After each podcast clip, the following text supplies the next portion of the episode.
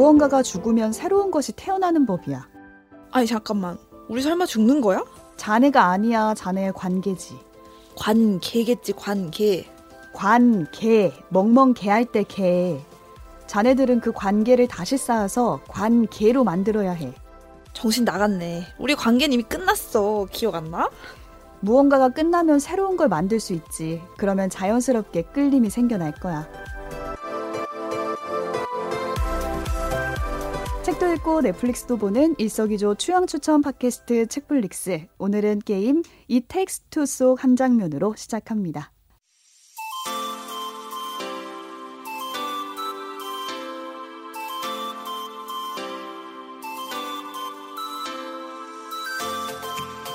안녕하세요 책디입니다. 오늘도 오지와 덕PD 나와 계세요. 안녕하세요. 오지랖 넓은 오지입니다. 안녕하세요. 이것저것 덕질한 덕필입니다. 네 오늘 작품 누가 골라왔는지 너무 티가 나지 않나요?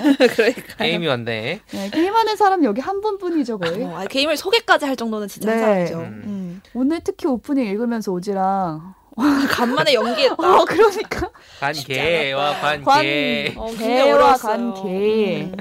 네, 이제 책대가 아나운서니까 일부러 관계와 그러니까. 관계가 안 할래, 안 할래. 동시에 들어간 네 부분을 드리긴 했는데 다시 한번 들어보시고. 네, 사실 이게 음, It 예. Takes Two라는 게임의 한 장면인데 네. 이 원작의 영어 대사는 관계라고 했을 때 이제 relationship이라는 단어가 있잖아요. 네. 이거를 relationship 그러니까 엄청 망했어. 안 좋은 어, 거죠. 쉿. 음. 네, 쉿은 욕이니까 망해버린 관계를 관계로 회복을 해야 된다라는 드립을 치는 건데 음. 이게 한국말로 번역하기가 마땅치가 않다 보니까 그냥 이제 음. 개, 개, 멍멍 개라는 드립을 추가해서 번역을 한 것 같더라고요. 어 잘 추가했네요. 의역을 그렇게 되게 생각해보면. 잘했다. 어. 음. 게임의 한 장면을 가져왔다는 거 오늘 추천작으로 게임을 소개한다는 네, 건가요? 드디어 드디어 아 드디어 진짜? 네, 한다 제가 말만 이제 하더니 책플릭스 2022년 팝업스터 우리 지난주에 헤어질 네. 결심으로 개장을 했는데 어, 이제 휴가 추천작이란 주제로 하나씩 소개를 해드릴 겁니다. 예. 근데 제가 책플릭스 시즌 1에 2020년 8월에 무려 2년 전이죠 거의 어 벌써 그렇게 됐네요. 그쵸. 제가 게임에 대한 책을 하나 소개를 했어요. 맞아요, 맞아요. 그러면서 뭐라 그랬냐면, 아, 책플릭스는 책과 영화가 중요하긴 하지만, 제가 덕피디답게 앞으로 음, 게임도 음. 종종 소개하겠다. 라고 했는데, 시즌 3까지 안 했다. 어, 종종이 2년이 됐네요. 2년에 한 번 하면 종종 하는 거 아닐까? 그렇죠. 아, 근데 저는 게임을 안 하는 사람으로서 음. 과연 오늘 이 추천작이 마음에 들지 그렇죠. 잘 모르겠지만 우리가 어쨌든 주제는 휴가지에서 즐길 만한 작품을 골라오는 거였잖아요. 네. 어, 근데- 휴가 가서 해야 되나요? 그러니까 PC방 돼? 가? 어. 거기까지 네. 가서? 사실 어. 이제 휴가 추천작이라는 걸 골라놓고 제가 두 가지 이유를 상상을 해봤습니다. 하나는 휴가 가면 여행을 같이 가는 사람들 있지 않습니까? 그쵸. 오늘 제가 가져온 이 게임의 주제가 관계 회복이에요. 오. 그럼 관계가 회복되려면 어떻게 해야 될까? 일단 망쳐놔야 될거 어, 아니에요. 아, 회복될 만큼 회복되려면 망가져야 일단 된다. 망가져야 음. 예, 그런 게 생기잖아요. 회복할 수 있는 계기가 생기는 거잖아요. 그러다 보니까 아, 그러면 휴가 때 가서 싸울 때 이런 걸 생각을 해보면 어떨까? 어, 휴가 가서 꼭 싸운다고 생각하세요. 예. 여행 가고 이러면 네. 꼭 싸우는 네, 사람들 맞아요. 있다. 안. 싸우시는 분들은 안 들으셔도 되겠네요. 음, 그럴 수 있죠. 하지만 이야기는 재밌다. 아, 네. 네, 그 휴가 앞두고 걱정하시는 분들 많이 있긴 할 거예요. 뭐 두 분도 혹시 이렇게 뭐 가까운 사람들이랑 싸우거나 할 때 있지 않습니까?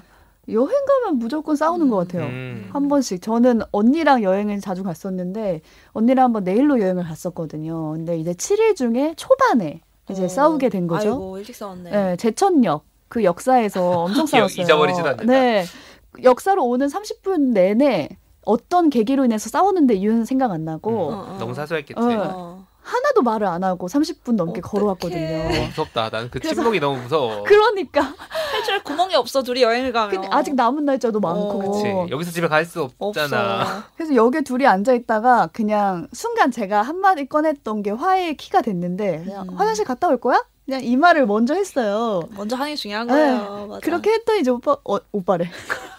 그랬더니 언니가 그럼 너 먼저 갔다 와 내가 지금 지키고 있을게. 음, 아, 지금 지어낸 거 아니지? 어.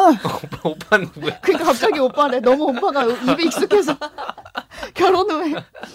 그랬더니 언니가 그렇게 이제 말을 해준 거에 대해서 그냥 제가 혼자 생각하기로는 음. 아 이 말을 기다렸구나. 음. 내가 뭔가 이 말 물꼬를 튀어주기를 기다렸구나. 근데 싸웠을 때 이 말 한마디가 진짜 어려운 것 같아요. 음, 중요하죠. 그쵸. 음. 그래서 꼭 싸울 때가 아니더라도 아무튼 다투는 관계는 많이 음. 생기지 않습니까? 음. 요즘 여름이라 불쾌지수도 올라가는데 맞아. 맞아요. 그렇지 않아요? 저는 보통 싸움을 잘 피하는 편인데 성향인데 가장 이제 갈등과 어떤 싸움의 소용돌이에 가장 있었던 건 제 결혼 준비를 하면서였던 것 같아요. 아, 그때 거의 여름 다. 돼가지고 준비해서 그런 거 아니야? 한 여름에 결혼한 사람으로서 여름은 날씨는 점점 더- 더워지는데 평소에 일상에는 싸울 일이 그렇게 많지가 음. 않아요. 근데 이제 공동으로 주어진 짧은 시간 안에 해내야 되는 큰 프로젝트 그것도 처음 해보는 둘 다 서툰 어떤 일을 둘이서 같이 팀플을 해갈 때 갈등이 많이 생겼었고 그리고 이게 이 둘만의 관계에 팀플이면 어느 이렇게 서로 서로 맞춰가면 되는데 이해 관계자가 너무, 너무 많은 많아. 거예요. 음. 정말 수도 없이 가족 친구부터 해서 직장과 심지어는 이제 그런 뭐지 웨딩 관련 업체 사람들까지 모든 걸 빨리 결정하고 조율하고 또 그 가운데서 누구 맘상할까 막 이런 것들을 동시에 다 조율을 해야 되는데 그게 두 세트인 거예요. 남편 측, 신부 측. 그래가지고 아, 쉽지 않아요. 변수가 그 너무 과정에서 많아. 어. 너무 이제 그 조율할 때 많이 이제 이렇게 마음도 상하면서 이제 했었는데 저는 그래도 그 긴장 관계를 잘 못 견뎌서 항상 하루가 가기 전에는 풀어야 돼요. 그래서 지금도 음. 싸우면 그 자리에서 약간 해결하는 부- 편이에요. 이제 화해를 하고 음. 그래서 진짜 안 좋은 게 밥 차려놓고 싸우면 안 돼요. 국이 다 식어요. 못 먹어. 해결할 때까지 못 되니까. 먹어. 그렇기 때문에 여 시간 여유가 있을 때 싸우는 걸 추천드리고 제. 기억은 아무튼 그때가 좀 제일 많이 힘들었던 것 같아요. 음. 어, 그 불쾌지수 높아지는 상황에서 이렇게 휴가 떠나실 때도 마음을 좀 다잡으시라라는 음. 의도로 음. 제가 이 작품을 가져왔고 이 텍스트 잠시 후에 자세히 소개는 해드릴게요. 네. 그리고 또 하나는 어 저희가 일부러 그러는 건 아닌데 책플릭스가 시즌을 바꿀 때 새로 돌아올 때 이럴 때마다 코로나가 재유행을 시작합니다. 어, 이거 희한하네. 이거 우리 하면 안 되는 어, 거왜 아니에요? 그런지 모르겠는데 수가 없네. 저희가 시즌 1 시작했을 때가 이제 서울에서 이태원 클럽발 감염 있었을 때였고 아 그렇죠. 5월. 시즌 2 시작할 때도 어 이거 약간 겨울 돼서 재유행하는 거 음, 아니야 했을 맞아요. 때였고 아 이번에는 또 재유행이 지금 한참 위험 지수가 높아지고 있는 상황입니다. 그러다 보니까. 예, 집에 가만히 계신 분들도 음. 계시지 않을까. 아. 예, 그럼 집에서 게임해야죠 뭐 하겠어요. 또 돌아온 집콕 추천. 그렇죠. 지긋지긋한 때. 추천자. 언제까지 집콕 돌아 할 돌아 거야? 또 집콕이야. 여행은 못 가지만 어쨌든 너무 힘드니까 쉬기는 해야 되는 분들 음. 많으시죠. 그래서 집콕 휴가 추천자. 그로도 생각을 해봤고 결국에는 오늘 소개해드릴 이텍스트라는 이 게임이 영화로 만들어질 예정이에요. 또 아, TV 시리즈로도 네. 만들어진다고 아. 하니까 어, 서사가 그만큼 있다는 얘기죠. 네. 그래서 나중에 찾아보셔도 좋다는 생각이 들어가지고 미리 한번 소개해드리려고 가져왔습니다. 네, 어떤 내용인가요? 네, 자 이텍스트 어, 직역하면은 둘이 필요해라는 음. 뜻이잖아요. 이게 원래 it takes two to tango. 그러니까 음, 탱고를 탱고? 추려면 두 사람이 필요하다. 음. 손바닥도 마주쳐야 그렇죠. 소리가 난다. 소리가 난다. 그런 뜻이죠. 그런 뜻인데 이게 2021년에 출시된 게임이에요.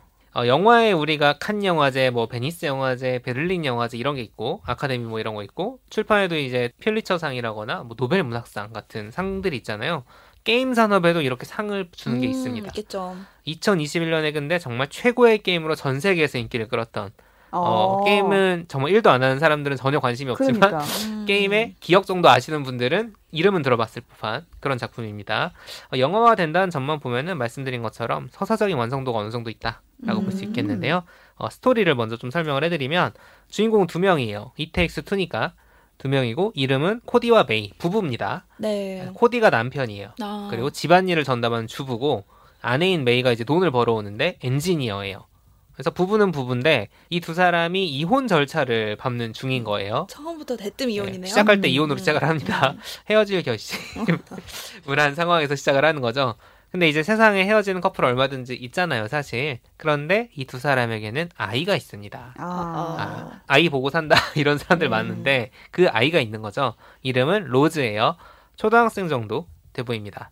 자, 근데 코디와 메이기 이 부부가 이미 시작할 때 이혼을 결정한 시점에서 시작을 하거든요, 게임이. 이 전에 얼마만큼 싸웠겠어요. 음. 어, 싸울 만큼 싸우는 거를 이 애가 계속 본 거야. 그러면 이제 A 입장에서는 그런 생각들을 한다고 하더라고요. 혹시 내가 음. 잘못을 해서 부모님이 아. 싸우나 이런 경우 많다고 하더라고요. 음. 그런 자책을 많이 한다고 하더라고요. 그래서 자기가 노력을 하면 뭔가 바뀔까? 라는 생각이 들어서 막 부모님 사이를 좋게 만들어 보려고 막 중재도 해보고 막 이것저것 노력을 해보지만 잘 되지 않습니다. 그러던 어느 날 Book of Love 그러니까 사랑의 책이란 걸 어디서 주워와요. 그 책에 부모님의 관계를 회복시켜달라는 소원을 비는데 음. 거기서 이제 마법 같은 일이 벌어지면서 음. 게임이 시작이 됩니다.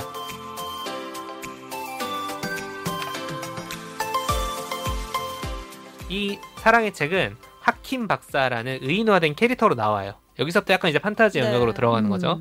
그러니까 마법 같은 힘을 가지고 있는데 어떤 마법이냐면 이 로즈가 가지고 놀던 부부의 인형이 있어요.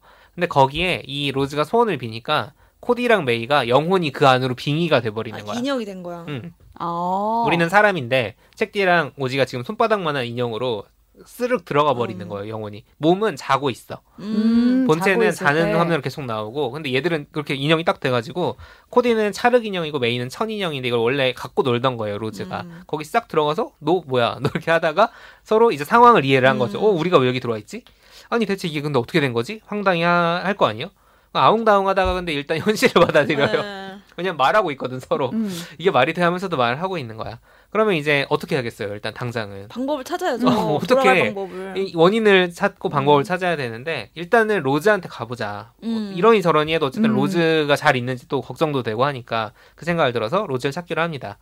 어, 몸이 엄청 작아졌다 그랬잖아요. 근데 이제 이 집이 약간 그 서양에 약간 마당도 있고 이런 큰 집으로 나와서 오두막에서 시작을 해요. 이 두 사람은. 오두막에서 근데 로즈가 있는 본체까지 가는 것도 어마어마한 어. 한참 걸리겠네. 그렇죠. 네. 모험이 되겠죠.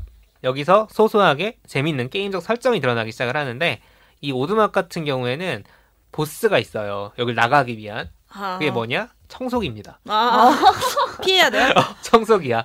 왜냐면 작잖아. 네. 빨려 들어갈 수 어. 있는 거예요.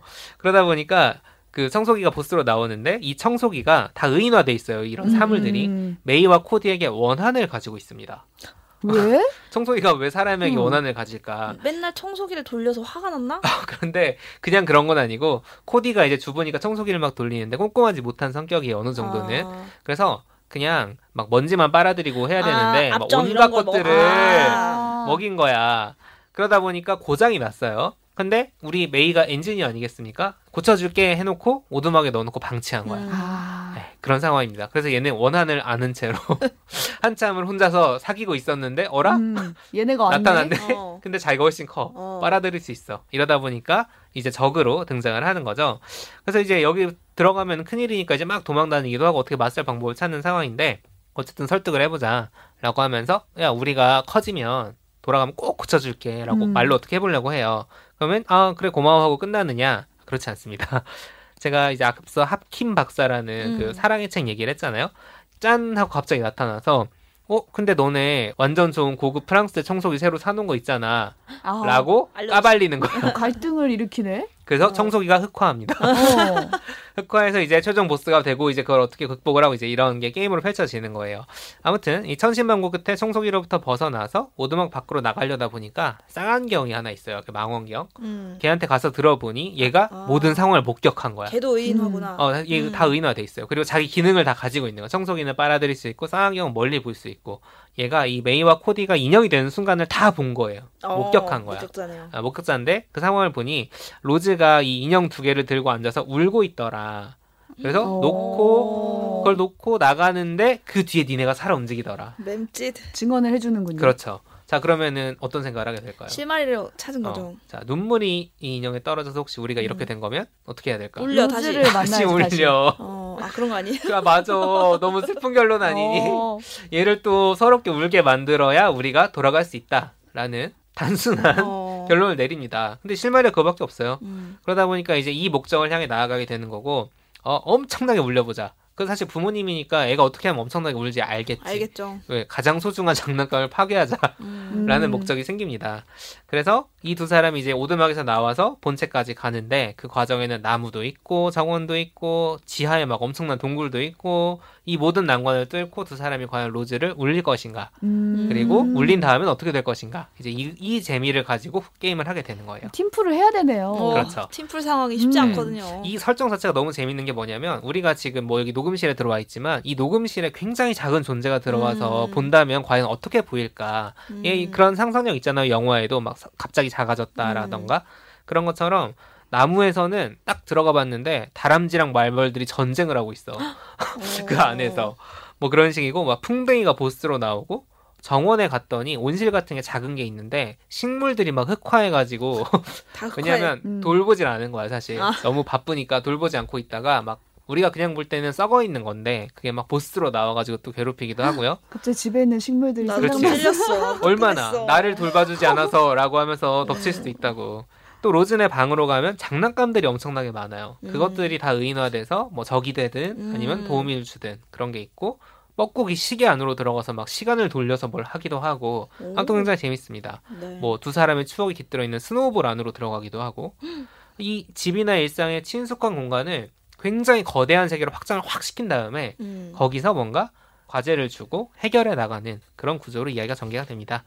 그리고 여기서 이제 중요한 게 뭐냐면 게임으로서의 특징이 굉장히 상을 많이 받았다 그랬잖아요. 음. 그 부분이 이제 서사랑도 연결이 되는데 It takes two, 그러니까 두 사람이 필요해라는 거잖아요. 이 게임은 휴가를 가서 하시든 집에서 하시든 혼자 할 수 없습니다. 오. 네. 무조건 둘이 해야 돼요. 2인전이네. 신기하네. 2인용인데 그냥 2인용이라고 하면 이제 뭐 예를 들어서 그냥 우리가 서로 싸우는 게임을 하기도 그쵸, 하고 그쵸. 보통. 보통 이런 건 네, 근데 그쵸. 컴퓨터랑 싸울 수가 있어서 혼자 할수 그렇죠. 있거든요. 혼자 할 수 있죠. 아니면 굉장히 여러 명을 매칭 시켜 가지고 어, 하는 요즘에 그렇죠. 그런 그 핸드폰으로 모바일로 많이 하는 게임도 있고 그런 구조가 많은데 다인용 게임이라고 하죠. 이건 그냥 다인용도 아니고 무조건 2인용이에요. 음. 그래서 한 명은 메이, 한 명은 코디를 무조건 해야 되고 동시에 해야 됩니다. 음. 그래서 PC 한 대로 둘이 할 수도 있고 각자 온라인을 통해 연결할 수도 있고 해서 어쨌든 두 명이 해야 되고요. 뭐 근데 다른 게임들을 보면 뭐 얼마나 특이하겠어 2인용 게임 얼마나 많은데라고 생각할 수 있지만 한 명이 게임 안에서 실패하더라도 다른 한 명이 잘하면 해결되는 게임도 많아요. 맞아요. 맞아, 맞아. 쉽게 말해 나는 죽었는데 음. 책디가 잘하면 음. 그 스테이지가 클리어가 된다거나 맞아, 맞아. 이런 것도 많은데 이 게임은 둘이서 플레이를 하는데 서로의 플레이가 서로에게 영향을 줍니다. 음. 예를 들면 이런 식이에요. 제가 오두막에서 청소기랑 싸우는 얘기 했잖아요. 그 앞뒤로 이제 연장통들이 막 나오는데 코디는 못을 쓸 수가 있고 메인은 망치를 쓸 수가 있어요. 어. 그러면 코디가 멀리서 못을 쏴서 박아요. 벽에. 음. 그럼 메이가 망치의 머리로 거기에 탁 하고 걸어서 반동을 통해서 움직이는데 그 반동을 걸어서 어디로 가느냐? 다음에 코디가 못을 박아줘야 갈 수 있는 데로 가는 거야. 아. 그러니까 그냥 망치만 들고 있으면 아무 데도 못 가고 못만 있으면 아무 쓸모가 없는데 그 두 사람이 반드시 같이 움직여야 어. 되는 그런 과제를 계속 주는 거예요. 호흡이 되게 중요하겠네요. 호흡도 중요하고. 맞아야 될 것 같은데. 그리고 이제 뭐 이- 동시에도 이제 이렇게 탁탁 한 단계 한 단계 하는 것도 있지만 한 명은 예를 들어서 비행기를 조종을 하고 한 명은 아. 총을 쏘고 이런 식으로 정말 동시에 동시에 이루어져야 되고 하다 싸우겠는데? 어, 그러니까. 한 명이 그걸 둘 다 할 수 없어. 행복할 수 있나? 무조건 둘 다 할 수 없어. 너 빨리 뭐 박아! 막 이러면서. 그렇죠. 야, 그걸 그렇지. 거기다 박냐? 아, 그렇지. 이거는 이렇게 성격에 된다고요. 따라서는 오히려 화해가 아니라 더 성격이 나빠질 수 벌어질 있. 수 있다는 점. 네, 그거는 인간성을 잘 해보셔야 네, 되는 거고요. 네, 그렇군요. 아무튼 이런 식으로 재밌는 설정들이 너무 많아요. 근데 이거를 모든 장치에 다 넣어놓은 게 스노우볼 같은 경우에는 안에 들어가면 북극, 뭐 남극처럼 이렇게 눈이 막 음. 오고 있을 거 아니에요. 거기는 일부러 그런 것 같은데 N극과 S극이라는 설정이 있어가지고 예를 들어 책디한테 N극을 달아놓고 오지한테 S극을 달아놓으면 둘이서 딱 코- 어떤 걸 맞추면은 날라와. 딱 가서 붙는 거예요. 어. 둘이서 이렇게 N극과 S극 아. 자석처럼 붙고 어디는 예를 들어서 N극이 붙어 있는 다른 데 가면은 N극 가지고 있는 사람 튕겨 나가고 어. 이런 식의 설정을 계속 이용해 가지고 게임을 하게 오. 만들어져 있습니다. 쉽고 단순한 게임이 아니네요. 어 근데 들어보니까. 아주 어렵진 않아요. 정확하게 딱? 도전적인 난이도. 음. 그리고 정안 되면 이거 이제 또 미덕인 게 그냥 뭐 제한 없이 계속 할 수 있어요. 음. 그리고 저장도 잘. 되고 어. 하다가 그냥 아 오늘 도저히 안 되겠다 하면 아. 접어. 어디서 아. 실패했나요? 네, 저분 어, 여러 군데에서 실패하지. 아, 네. 게임만 하고 있을 수 없으니까 이제 그런 식으로 게임으로서의 음. 흥미로운 설정들이 많이 나오고요. 문자 그대로 이제 it takes two 두 사람이 필요하다라는 거죠. 그런데 이런 게임 설정 안에서 계속 부부 상담 컨텐츠가 나오는 거예요. 음. 음. 교육적이야. 그렇죠.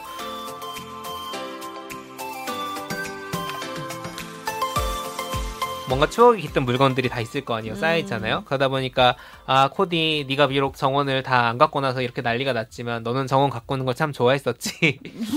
라든가 갑자기. 아니, 금쪽 같은 어. 부부 새끼. 그렇지.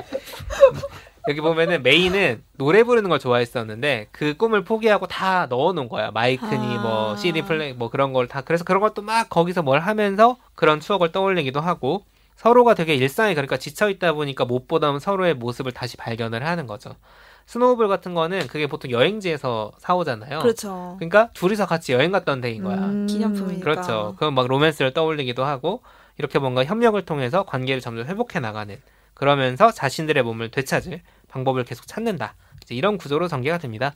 뭐 게임이니까 네. 엔딩은 예상이 되실 거예요 아마. 음. 뭐 좋은 결론이 나오는데 예상되는 결론인데 사실 이건 정말로 이야기는 단순한 구조예요. 부부가 싸웠는데 뭔가 서로 협력을 통해서 과제를 같이 극복하다가 관계를 회복한다. 뭐 이런 내용인데 경험을 준다는 게 전 되게 큰것 음. 같았어요. 그러니까 두 사람이 플레이를 하는 거다 보니까 아까 이제 싸운다는 얘기도 했잖아요. 야이. 야, 그 그렇게밖에 못하냐. 어. 그러니까 나올 때 막 답답할 수도 있고 하는데 이거는 바꿔서 할 수 있어 그러면. 아, 역할을 어. 바꿔. 야, 네가 해봐. 네가 해봐가 오. 네, 야, 물론 그렇다기보다는 똑같은 그 결과가 나오더라도 내가 해볼게 어.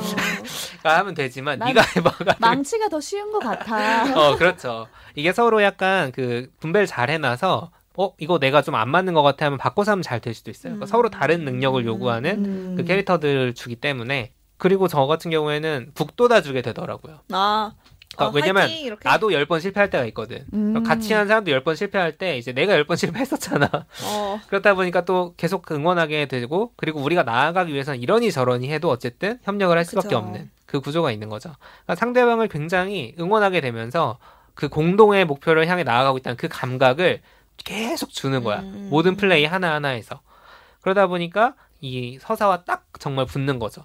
그 음. 감정이라는 것들이. 이게 바로 게임이라는 매체가 가지고 있는 특징 인 거죠. 음. 그러니까 몰입을 함에 있어서 책이나 영화도 몰입이 되지만 직접 내가 계속 경험을, 하게 만드는 네. 그 안으로 들어가게 만드는 그것 때문에 좀 다른 차원의 경험을 제공하고 있다 이런 걸 보여준 작품이에요.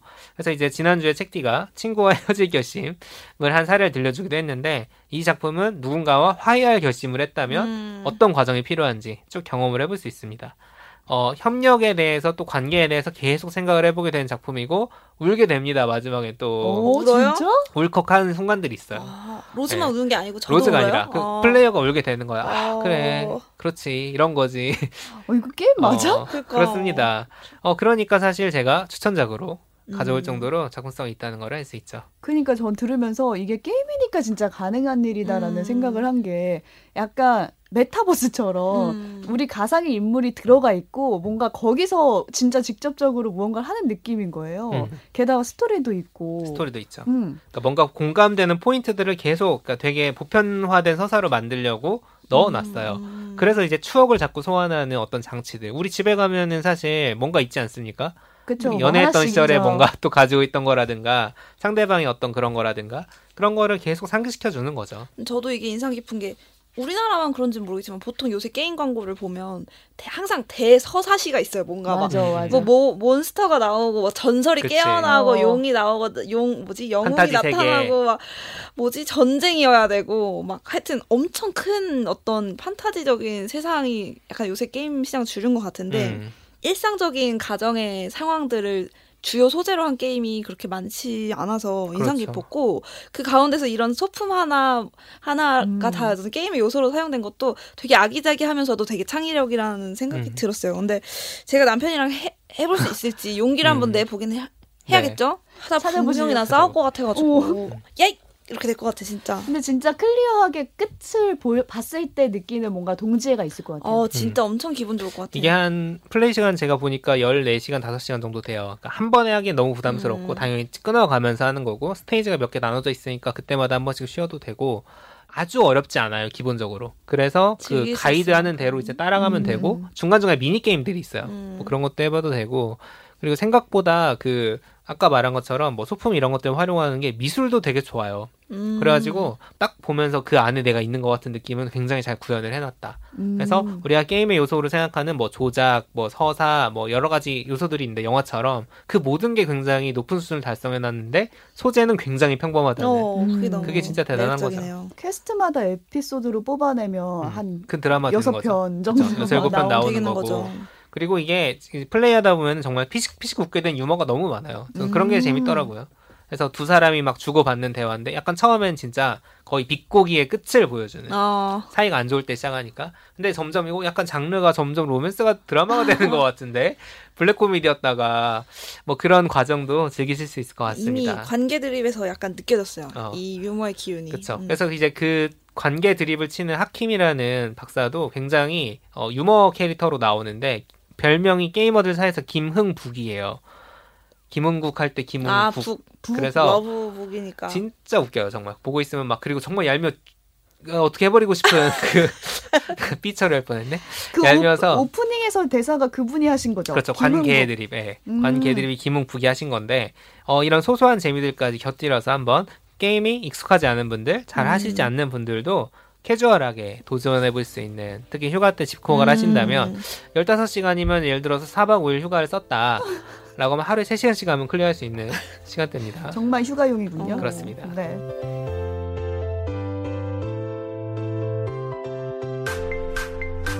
책도 읽고 넷플릭스도 보는 일석이조 취향 추천 팟캐스트 책플릭스. 오늘은 덕PD의 휴가 추천작 게임이었죠. it takes two에 대해서 살펴봤습니다. 전 영화로 나오면 좀 봐야겠어요. 음. 음. 이번 주에 뭐 봤지도 좀 이어가 보자면 저부터 소개를 해드릴게요. 오랜만에 제가 책을 가지고 왔습니다. 저희가 오랜만이야? 헤어질 결심도 영화였으니까 예. 진짜 야, 오랜만에 진짜 오랜만이야. 어, 그러면 literally 시즌 오랜만이네. three 어. 정말. 제가 가져온 소설은 기욤 뮈소의 인생은 소설이다라는 음. 건데 음. 제가 가장 좋아하는 장면을 소개해드리고 싶은데 우선 스포가 포함됐다는 점. 어쩌라는 거야? 어떻게 들어요 말아요. 들어요, 들어요. 뭘또 읽어요, 제 얘기들. 어 친절한 방송. 음. 주인공이 플로라라는 여성 작가인데 되게 잘 나가는 작가예요. 근데 어느 날 집에서 딸과 숨바꼭질을 하다가 딸 캐리가 사라집니다. 집 음, 안에서. 음, 음. 근데 수사를 해도 찾을 수가 없는 거예요. 어. 그래서 힘들어하던 플로라가 순간 아, 이 사건을 누군가가 만들고 조정하고 있다는 생각이 드는 거예요. 그때 떠올린 말이 보르헤스의 말인데 누구도 세상이 상상에 불과한지 실제로 존재하는지 알 수 없고 꿈과 현실의 차이가 무엇인지 알 수 없다. 이 말을 떠올려요. 음. 그러니까 플로라는 누군가 지금 자신을 주인공으로 한 소설을 쓰고 있다. 라는 의심을 하는 거의 거죠. 그치. 장자의 그 맞아 뭐. 어, 내가 나비고 꿈이 뭐 나비가 어. 나고 그래서 트루먼 쇼지 뭐. 지금 어. 내가 주인공이기 때문에 누군가 나한테 시련을 주고 고통을 주고 있는 게 아닐까 이런 음. 상상을 해보게 되는 거죠. 여기서 플로라의 선택은 소설을 쓴 현실 세계의 작가가 전혀 상상하지 못하는 방향으로 내가 움직여야겠다라는 음. 생각을 하고 주인공이 죽는다는 결심을 해요. 어, 극단적이야. 그래서 총을 자신의 머리에 딱 겨눈 다음에 3초 줄 테니까 나를 말려봐 아. 라고 현실 세계의 작가를 소환하는 거죠. 이 사건을 계기로 현실 세계의 작가가 자신이 쓴 소설 속 그 픽션 세계를 오가게 되는 소환돼요? 네. 오. 얘기가 음. 바로 인생은. 소설이다라는 이게 딱히 스포는 아닌 게 음. 음. 초반이요. 첫 장. 첫 장의 마지막 장면인데 여기서부터 재밌기 때문에. 그러니까요. 네. 설정이 굉장히 흥미롭네요. 흥미롭죠. 음. 근데 제가 이 장면이 왜 좋았냐면 우리가 진짜 뻔하게 하는 말이 인생이란 무대 위의 주인공은 나다. 라든지 인생의 주인공이 되자 뭐 이런 말 많이 하잖아요. 근데 그게 생각보다 쉽지가 않고 그쵸. 고통이 주어지면 내 팔자가 그러겠거니 아니면 그냥 누군가의 조연으로 살아가는 거예요.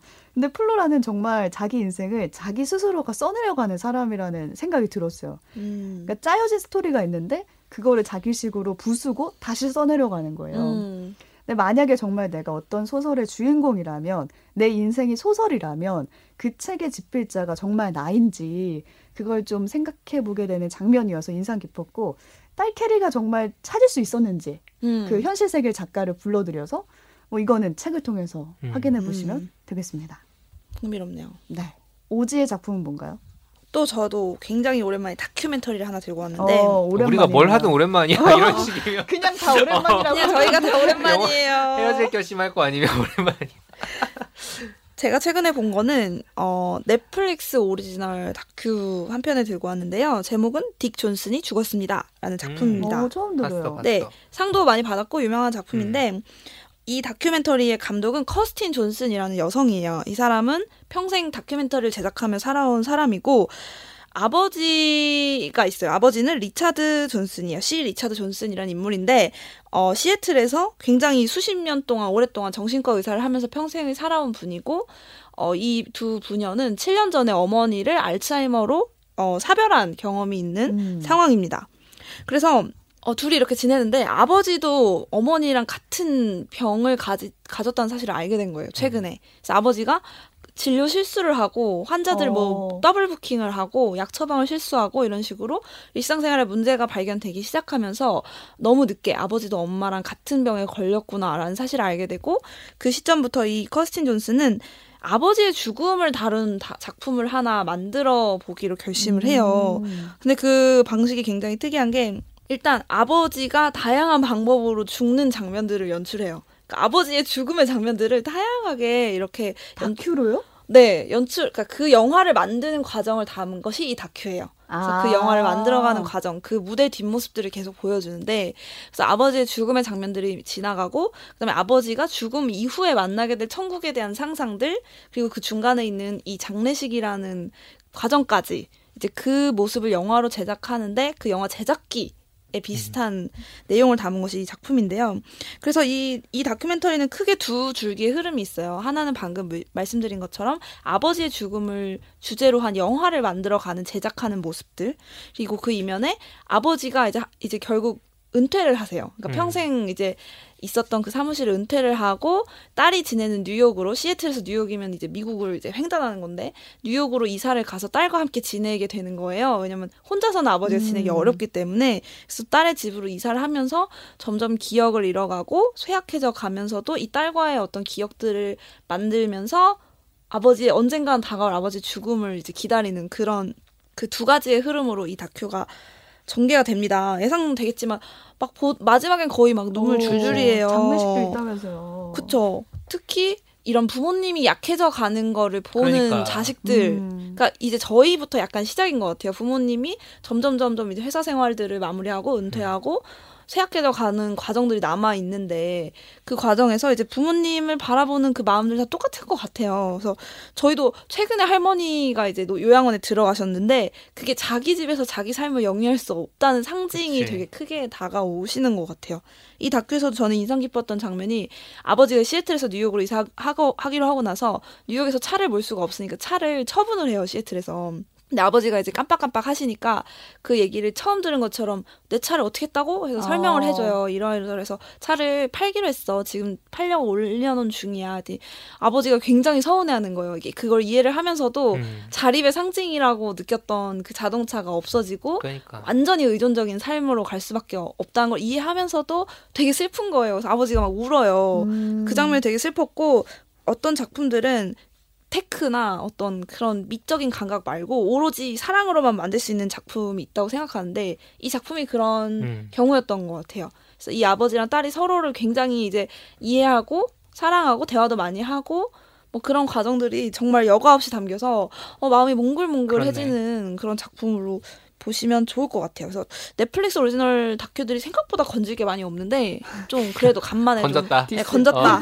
그래서 자신 있게 좀 예. 추천도 드리고 싶고 보고 나면 이제 엄마 아빠 전화 한 통 드리시라고 그러게. 네 들고 와봤습니다. 아, 가상의 죽음이 뭐 1, 2, 3 정도 나올 거 아니에요. 어, 꽤 많이 나와요. 막, 막 길을 가다가 막 컴퓨터가 떨어져서 맞아서 주- 쓰러져 죽어. 오. 막 이런 식으로 굉장히 적나라하게 막 나오는데 이제 스턴트맨 쓰고 막 피 주머니 차고 막 이렇게 막 하는데 아, 할아버지가 정말 협조적으로 재밌게 막 그걸 음. 해요. 어. 그런 것도 또 보는 재미가 있었죠. 그 가상의 죽음들과 진짜 실제의 죽음은 10번의 죽음이 되는지 그렇지요. 약간 아. 무슨 뭐 이런 카탈로그 만드는 거야. 이러면서. 어, 저- 자 골라보세요. 약간 아, 한번 봐야겠네요. 네. 좀 근데 기분 좋을 때만 될것 같아요. 어, 눈물 아니요, 줄줄. 근데 그냥 네. 이제 민- 그런 게 주는 따뜻함이 또 있어요. 음, 맞아요. 눈물 줄줄 흘리면서. 뭉클한 네. 그 마음이 있더라고요. 그러니까요. 음. 네, 청취자 여러분도 오늘 방송 듣고 난 후에 어떤 걸 보셨는지 후기 남겨주시면 좋겠고요. 그리고 올해 휴가엔 이걸 봐야지 뭐 저런 걸 추천하냐 이렇게 생각하실 왜 수도 있어요. 그럼 저 볼게요. 그 추천해 주시면 저 볼게요. 그러니까 어떤 거 추천해 주신다고 하면은 댓글로 남겨주세요. 저희도 그거 보고 여름 휴가 잘 지내보도록 하겠습니다.